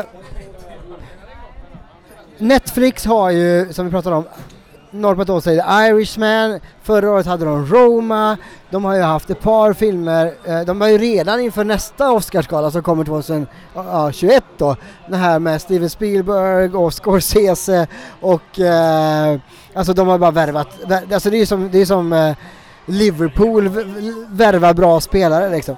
Netflix värvar, men de har gjort ett fynd i filmen Klaus. Eh, jag såg Klaus eh, tillsammans med min grabb, fem år, eh, julfilm. Det är en alternativ saga om hur legenden om jultomten skapas. Eh, det är en liten brevbärare som skickas ut till, en, till, till ett landskap långt ut uppe i Norden där det råder fientlighet och stridigheter mellan två olika släkten och alla i den här byn hatar varandra. Eh, och han kommer dit och det enda han vill göra är leverera brev. Men det är ingen som vill leverera något brev, ingen som skickar någon. Men så börjar han samla ihop bilder från barn. Uh, och, och sen så, så ska han leverera någonting till den här skumma skogshuggaren högst upp på berget som ingen vågar gå till. Tappar där en bild och, uh, som en av de här barnen har ritat och den här skogshuggaren tar upp den och ser att den här barnet vill ha en leksak. Så han, så han har förlorat sin fru då Eh, uh, så han tar en av sina leksaker och, och ger till det här barnet och barnet blir jätteglad och börjar måla mer bilder och helt plötsligt börjar massa av de här barnen komma till den här brevbäraren och ge honom bilder om att ge det här till den här skogshuggaren, vi vill också ha leksaker. Och han börjar liksom göra och vi, vi får berättelsen om hur han börjar tillverka leksaker, hur han gör en släde, hur renarna kommer till. För hästen orkar inte dra alla leksaker så han, de måste, de är plocka de här renarna i skogen och dra, alltså det är så vackert, så fint och så magiskt. Uh, jag uppskattade Klaus som vuxen jättemycket och eh, tänker visa det här för mina barn eh, så länge de bor hemma. eh, min röst går till Klaus. Hade det inte varit mycket roligare om det fanns en barnfilm som hette Klaus som handlar om den extremt intressanta skådespelaren Klaus Kinski, Werner Herzogs gamla vapendragare, där barnen får se hur sjuk och intressant en människa kan vara. Uh, apropå Klaus Kinski och Werner Herzog, uh, jag rekommenderar i så fall en dokumentärfilm som heter uh, Min min bästa fiende eller någonting heter den. My worst... Ja, My worst för, nej, det, ja den, den heter ju i alla fall My Liebe... Ja, på tyska. Ja, men jag tror den heter Min bästa fiende. Och det handlar ju om deras fantastiska samarbete. Uh, Florian, du satte din gissning på Toy Story 4. Eh, Toy Story 4, jag eh, tycker att de skulle stannat vid trean, faktiskt. Eh, så att jag kommer inte lägga min röst på Toy Story 4. Um, ehm, How to Train Your Dragon, jag har för mig att How to Train Your Dragon, den första filmen, tror jag faktiskt vann ett år. När den, vann inte den uh, How to Train Your Dragon? Jag tror den vann bästa animerade film. Jag tror inte den kommer vinna i år faktiskt. Uh, Klaus, jag beklagar Fredrik men jag har aldrig hört talas om filmen Klaus, så jag vet inte vad det är. Missing Link känner jag däremot till väldigt väl eftersom jag älskar stop motion tekniken. Att göra en film i stop motion är... Men, Vatatat, nej nej, skriv inte mitt namn på Missing Link nu. För att hittills så måste jag faktiskt säga att eh, jag har faktiskt inte riktigt följt reglerna. För att tid, när vi började inleda här så tyckte Fredrik Lägg lägger era röster på vad ni tror vinner, inte vad ni vill ska vinna. Och jag inser att herregud, hittills, jag har ju banne mig eh, röstat och lagt mina röster helt galet och jag inser ju att jag har ju lagt det jag, det jag vill att, eh, det jag vill ska vinna. Och det är klart att jag vill att Missing Link ska vinna, men jag både tror och vill att den lilla filmen I lost my body kommer vinna. För den är helt knasig alltså. Det handlar om en hand som letar efter sin kropp. Och ju mindre jag berättar om det här desto bättre för det här är en tripp alltså. Det här är en vacker film, det här är en djup film. Alltså, jag, vet- jag, vet, jag kan inte sätta ord på det. Jag tror till och med att den kan faktiskt ha en chans för att den är så hyllad av både kritiker och det är en sån här film som man tror kommer vara väldigt knasig för att nej, men jag går hellre på ett säkert kort så som Toy Story eller How to Train Your Dragon. Men nej, nej, nej. I Lost My Body kommer förändra ert liv. Eh, Fredrik? Vi har nu kommit fram till huvudkategorin, det vill säga eh, vem som kommer vinna eh, årets film. Och eh, jag, jag säger Gustav han rycker åt sig papperna här, så du ska få presentera vilka filmer som är nominerade till årets film i år. Ja, det är nu det avgörs. Eh, mina damer och herrar, eh, Oscarsgalan 2020.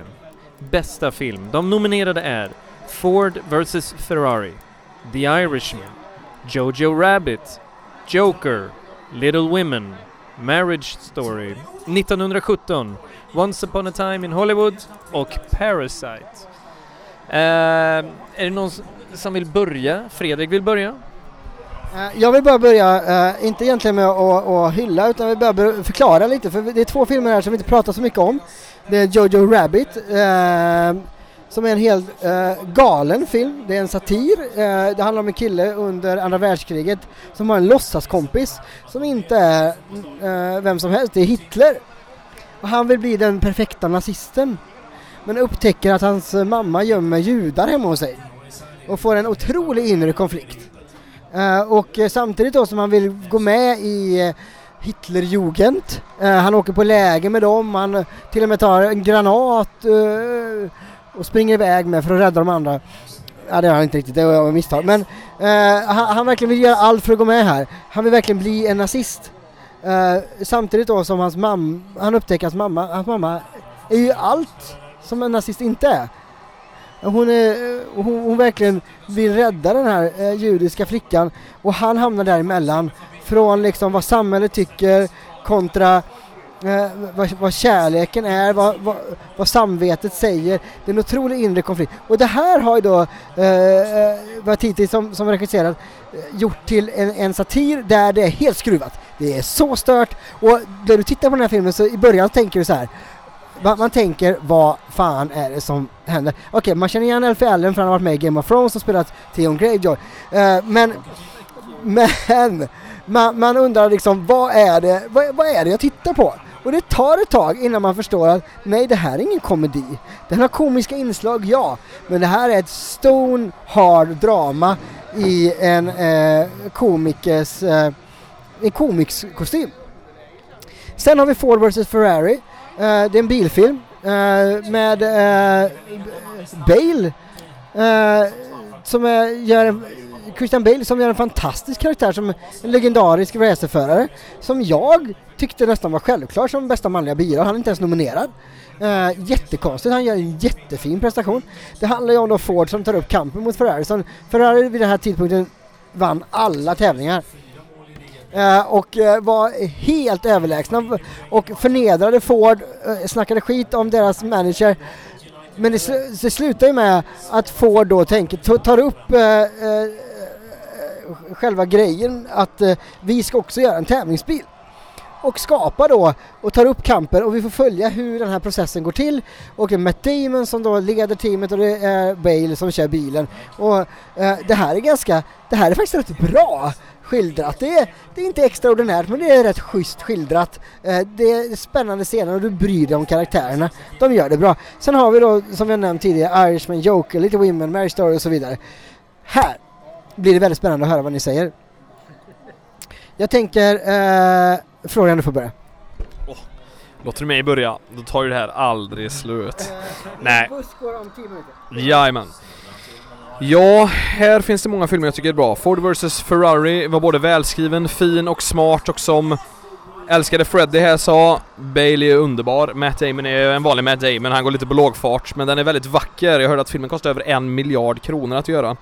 Mycket för att det kostar väldigt mycket att få med alla de här gamla bilarna och mycket med de här kulisserna, så den utspelar ju sig under 50-60-talet.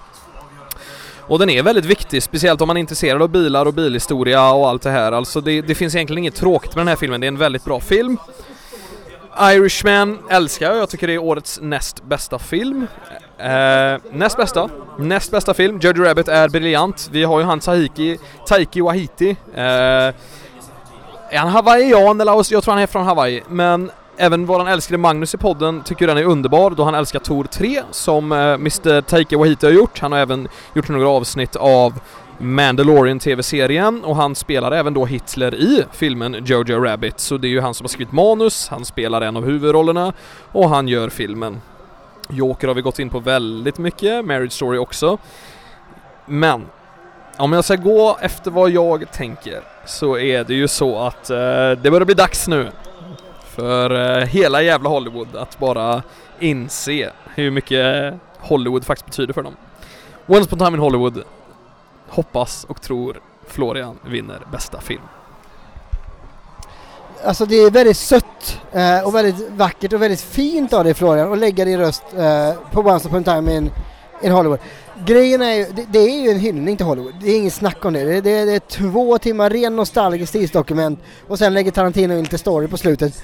Eh, men det finns inte en chans att den kommer vinna bästa film, för det är inte bästa film. Den är mysig film, den är lite sympatinominerad, den, den, den Ja, så, så låt mig gå på din andra film. Hur förklarar du att den vann bästa film på Golden Globe? Det är helt oförklarligt. Okay. Uh, det, det, det, det, finns ingen förklaring till det. Uh, din andra film som du sa, The Irishman, som är ett uh, fyra timmars uh, plågsamt epos där Scorsese inte har uh, förmågan att kunna klippa i sitt eget material. Där han plågar filmen, plågar tittarna i tre och en halv timme och utan att jag egentligen efter två och en halv timme vet vad fan filmen handlar om och undrar varför det inte blev en miniserie eller åtminstone de kunde klippa bort hälften. De, de, har en del överspelande skådespelare och de har en, en, en Robert De Niro som ska se ung ut men som går omkring i en gammal gubbkropp och är helt icke trovärdig i sin rollkaraktär. Även där flikar vi in lite snabbt att Netflix, när de faktiskt bad Scorsese om att göra det här så sa de vi skulle jättegärna vilja ha en tv-serie av den här I heard you paint houses, det vill säga The Irishman, men Martin Scorsese sa jag gör ingen tv-serie, jag gör en film, annars gör jag det inte. Och har du de här två buden på bordet, det vill säga Martin Scorsese gör en film för Netflix för första gången, eller så gör Martin Scorsese ingenting för oss, då tar du filmen i alla, alla gånger i veckan. Det, det, det är så, självklart har ju The Irishman varit otrolig succé för Netflix och Netflix har ju varit otroligt smarta att ha värvat över en, en bitter Scorsese som är, är ledsen på alla superhjältar som har tagit över hans marknad på bion när Departed kom så gick folk fortfarande och såg hans filmer på bio. Eh, sen helt plötsligt kommer han tillbaka åtta år senare eh, och eh, upptäcker att oj, tiden har förändrats, men han, han har inte riktigt förstått det. Sen då så hade han ju eh, med Wolf of Wall Street en, eh, ja där lyckades han ju faktiskt både gå på bio och eh, få tittare och vinna priser. Så fine, det, det, jag, jag vill tillägga också eh, att Departed Eh, en av mina absoluta favoritfilmer från det decenniet. Han har helt, det är en av de bästa maffiafilmer jag har satt på helspänn hela tiden. Det är en touch, det är en nerv. När man sitter och tittar på den filmen, då är man med. Man är med Nicholson, man är med, eh, det eh, man är med varenda jävla karaktär i den filmen. Det finns inte en, en, en tråkig sekund, den är så välklippt, välgjord. Till skillnad från Irishman, där man sover. Jag var tvungen, jag var tvungen att dela upp filmen i tre avsnitt för att jag orkar inte, jag somnar. Jag, sen förstod jag ju så okej okay, det handlar om Jimmy Hoffa. Men varför kan det inte bara få, kan inte, kan det inte bara få handla om Jimmy Hoffa? Varför måste det vara en stentråkig lönnmördare som går omkring och mördar karaktärer som vi aldrig vet vilka de är, som vi inte känner något för. Han har lite ångest. Jag har verkligen jag skulle säga att av alla filmer som är nominerade för bästa film så lägger jag Irishman längst ner i den högen och hade sett Avengers ta den platsen. Men, men, och nu kommer, nu, alltså det viftas otroligt mycket här vid bordet. Eh, jag eh, ser ju, vi vet, vi vet, ni som följer popkulturen ni vet ju att eh, Scorsese gick ju lös på bion, klagade på superhjältefilmer. Vi vet att Jokern har gått fantastiskt. Jokern kommer eventuellt kanske ta det här. Jag tror att det är 1917 som kommer bli den filmen som faktiskt tar det här priset. För den har någonting unikt, den berättar en historia som griper tag på riktigt. Där, precis som med Departed, så sitter du på helspänn genom hela filmen. Det gör du inte i vare sig Jokern eller Once upon a time in Hollywood eller Irishman, men det gör du i 1917. Dit går min röst. Fantastisk monolog, ibland levererar du Forninger. Sen är det ju så här att vi pratar ju om Wolf of Wall Street. Det blev en succé. Vi pratar om Scorsese. Varför väljer han faktiskt Netflix och hans hat mot filmindustrin? Då ska vi ändå komma ihåg att till skillnad från de här superhjältefilmerna, nu, jag tycker de är kanon, jag, jag, jag hatar dem inte lika mycket som Gustav. Jag kan uppskatta, jag kan uppskatta av, eh, vad heter de? Eh, fan heter de? Av eh, Marvel-filmer kan jag uppskatta, så heter det. Men grejen är den, Scorseses senaste film på bio som gick upp på bio för tre år sedan hade Scorsese jobbat med i 25 år. Det är hans Magnus Opus. Det är den filmen som skulle bli hans absoluta mästerverk som han lagt all tid och passion i. Det blev en sån flopp på bio så att det finns inga ord. Filmen Silence med då just Adam Driver som jesuitprästen som kom från Portugal för att predika kristendomen till Japan Liam Neeson spelar prästen de ska hitta som har försvunnit. Alltså filmen är bland det vackraste jag sett någonsin. Den är, den är otrolig. Men det gick så lite människor på den här filmen på bio. Trots dess otroliga innehåll. Så därav borde det här vara den logiska anledningen att Scorsese numera kör Netflix. För folk är inte redo för hans filmer. Uh, ja, Fredrik, alltså jag beklagar att The Irishman inte lockar lika snabbt och enkelt som en Marvel-film genom att titta, det blänker här eller titta, män i trikåer här eller vilka häftiga... Nej, men du vill ju ha in Endgame här på något jäkla vänster. Men The Irishman, det är väl kanske för oss lite mer vuxna personer eh, som kan lägga lite tid på en lång historia. jag försöker trigga Fredrik här, men nu är det jag som håller i micken. Du kommer inte få tillbaka den. Eh, nu är det som så här, jag måste gå och kissa, så jag har jättebråttom. Eh, Fredrik, du har ännu mer bråttom för du ska med en buss. Så att jag säger det som så här. Jag vill egentligen lite att The Irishman ska vinna. Jag vill också att Once upon a time in Hollywood ska vinna och jag tror faktiskt att Quentin Tarantino, det är hans tur nu. Once upon a time in Hollywood, det är en väldigt, väldigt bra film. Det är det och den, eh, den kommer ta hem detta. Sen så vill jag ju faktiskt bara påpeka att jag har inte sett Parasite, jag vill väldigt gärna se Parasite och jag tror att Parasite kommer vara väldigt, väldigt bra. Skulle den vinna så skulle det ju vara första gången, alltså det har bara hänt typ tre, fyra gånger förut att en utländsk film har eh, varit nominerad både som utländsk film och bästa film. Och jag tror ju faktiskt att Sverige... Eh, ja, ja, har gjort det en gång. Ja, hur som helst. Nu ska jag gå och kissa, men eh, tack för mig. Uh, nej, men, nej men det är klart att uh, jag är väldigt glad att du åtminstone insåg att Tarantino var bättre än Scorsese i det här fallet. Och jag förstår ju att ingen biografägare vill ha med Scorsese att göra efter Silence. Uh, nej men vi får se, vi får se vad facit säger. Jag skulle säga att okej, okay, min röst gick till 1917 men uh, Jokern är ju, jo, alltså det, det, är ju en film som blivit extremt hyllad. och jag, med tanke på den extremt bra rollprestationen som Phoenix gör där så, så skulle den lika väl kunna ta det. Jag lägger ändå min röst på 1917 för det är lite roligare. Eh, medan ni kör, jag vet inte, eh, Tarantino. Det är inte ens Tarantinos topp top 5-filmer liksom. Eller? Jo, det tycker jag nog ändå. Eh, om, vi, om vi bara spånar det lite snabbt så är det ju Jackie Brown, Pulp Fiction, Django, Inglourious Bastards och Once Upon a Time in Hollywood. Det är ju de fem som är med de bästa, så att eh, den är inte så svår. Sen vill jag inte gå igenom vem som är bäst av dem nu, men jag tycker fortfarande att Once Upon a Time in Hollywood är en helt otrolig jävla film. Jag skulle lätt säga Kill Bill 2 före eh, Once Upon a Time in Hollywood. Men det är en helt annan slags film eh, och eh, True Romance Florian, där har vi en film som, eh, som Tarantino inte ens fick ta cred för. Det var början på hans Hollywood-karriär. Han skrev manuset. Han fick ingen cred för den, men han fick göra en, han fick göra Pulp Fiction på grund av den. Eller det, det hänsynslösa kanske var. Nej, jag vet inte, det, det Ja, nu, snur, nu, nu snurrar du mycket. Reservoir Dogs kom 92, True Romance kom 93, Pulp Fiction kom 94. Men, ja precis, han fick göra den. Men däremot, precis, han skrev manuset och det är en fantastisk film. Men det är fortfarande så att Tony Scott är regissören och Tony Scott gör den otrolig även om det är så att Tarantino regisserar. Men det är absolut en 5 av 5 film. Den är helt jävla otrolig. Och när vi ändå pratar om otrolig, vem är då helt otrolig där? Och egentligen skulle faktiskt den här rollen som Brad Pitt spelar i True Romance, för du minns väl Brad Pitt i True Romance? Han ligger i soffan, han heter Floyd och är hur skön som helst. Bara här är nog förhoppningsvis i parallella universum, men det här är bara några timmar innan DiCaprios karaktär hör av sig och säger Yo Floyd, vill du bli min stunt double? Absolut. Du har, du har hittat det. Uh, du har, det är det som är lite kul också. Uh, vi, vi, hade uh, för många avsnitt sedan i Gigpodden om universum, filmuniversum och ett av de mest välbyggda filmuniversumen och nu snackar vi Marvel med all ära och Star Wars och sådär men det är ju Tarantinos filmuniversum. Hur alla filmerna, han har ju tre olika universum var, var på Jackie Brown är i sitt egen lilla universum. Sen har du ett universum Eh, med eh, Pulp Fiction och en gäng andra filmer. I det här universumet så tittar de på filmer. De här filmerna utspelar sig i ett eget universum. Som i Kill Bill till exempel. Så Uma Thurmans karaktär i Pulp Fiction är den som spelar eh, lönnmörderskan i Kill Bill. Eh, vilket hon också nämner i Pulp Fiction, vilket är jävligt snyggt. Jag sitter just nu och håller på att analysera Once upon a time in Hollywood för att se hur fan den här hänger ihop.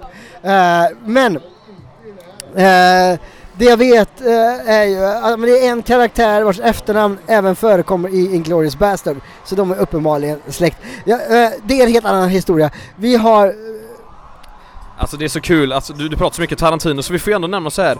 Vår älskade Tarantino har ju faktiskt en favoritfilm som han har gått ut med i vissa listor. En film som heter Rio Bravo, som ni undrar var Tarantino har fått mycket idéer ifrån och vad han egentligen sitter hemma och kollar på när han mår som bäst. Då är det Rio Bravo. Han har också utnämnt Crawl som 2019 års bästa skräckfilm. Så den mina vänner, om ni vill lyssna på Tarantino.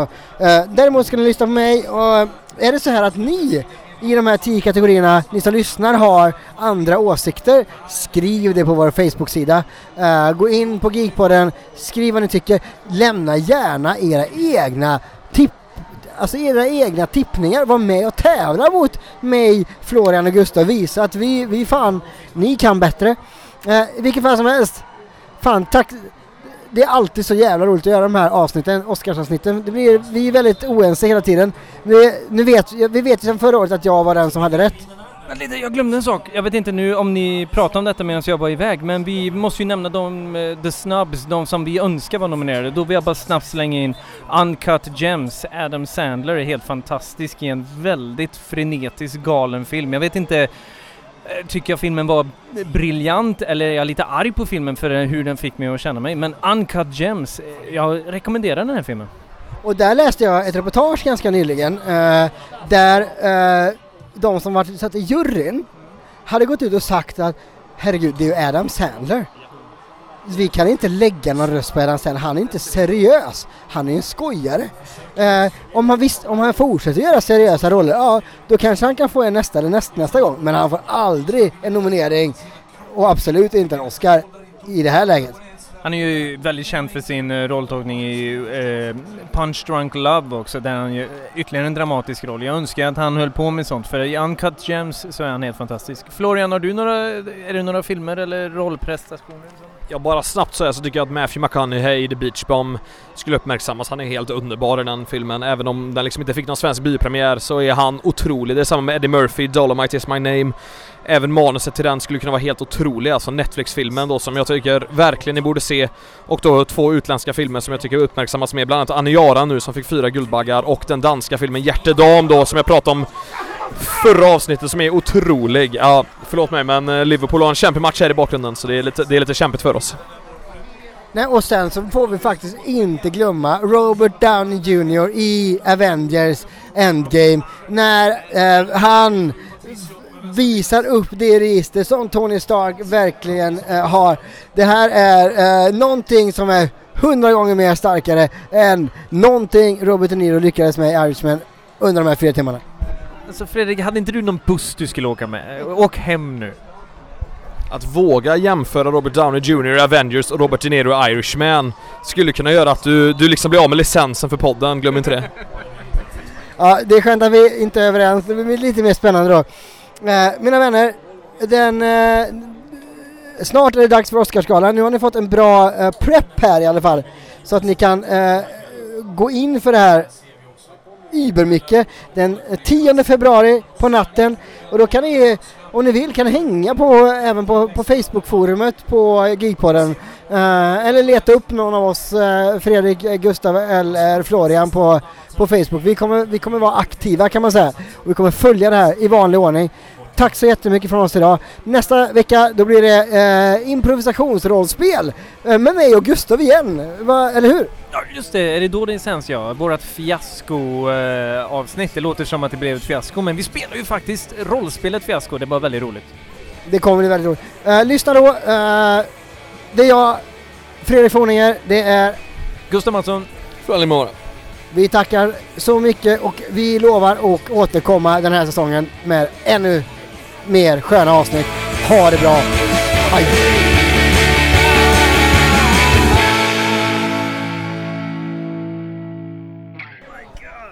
Ja bra jobbat, bra jobbat gubbar.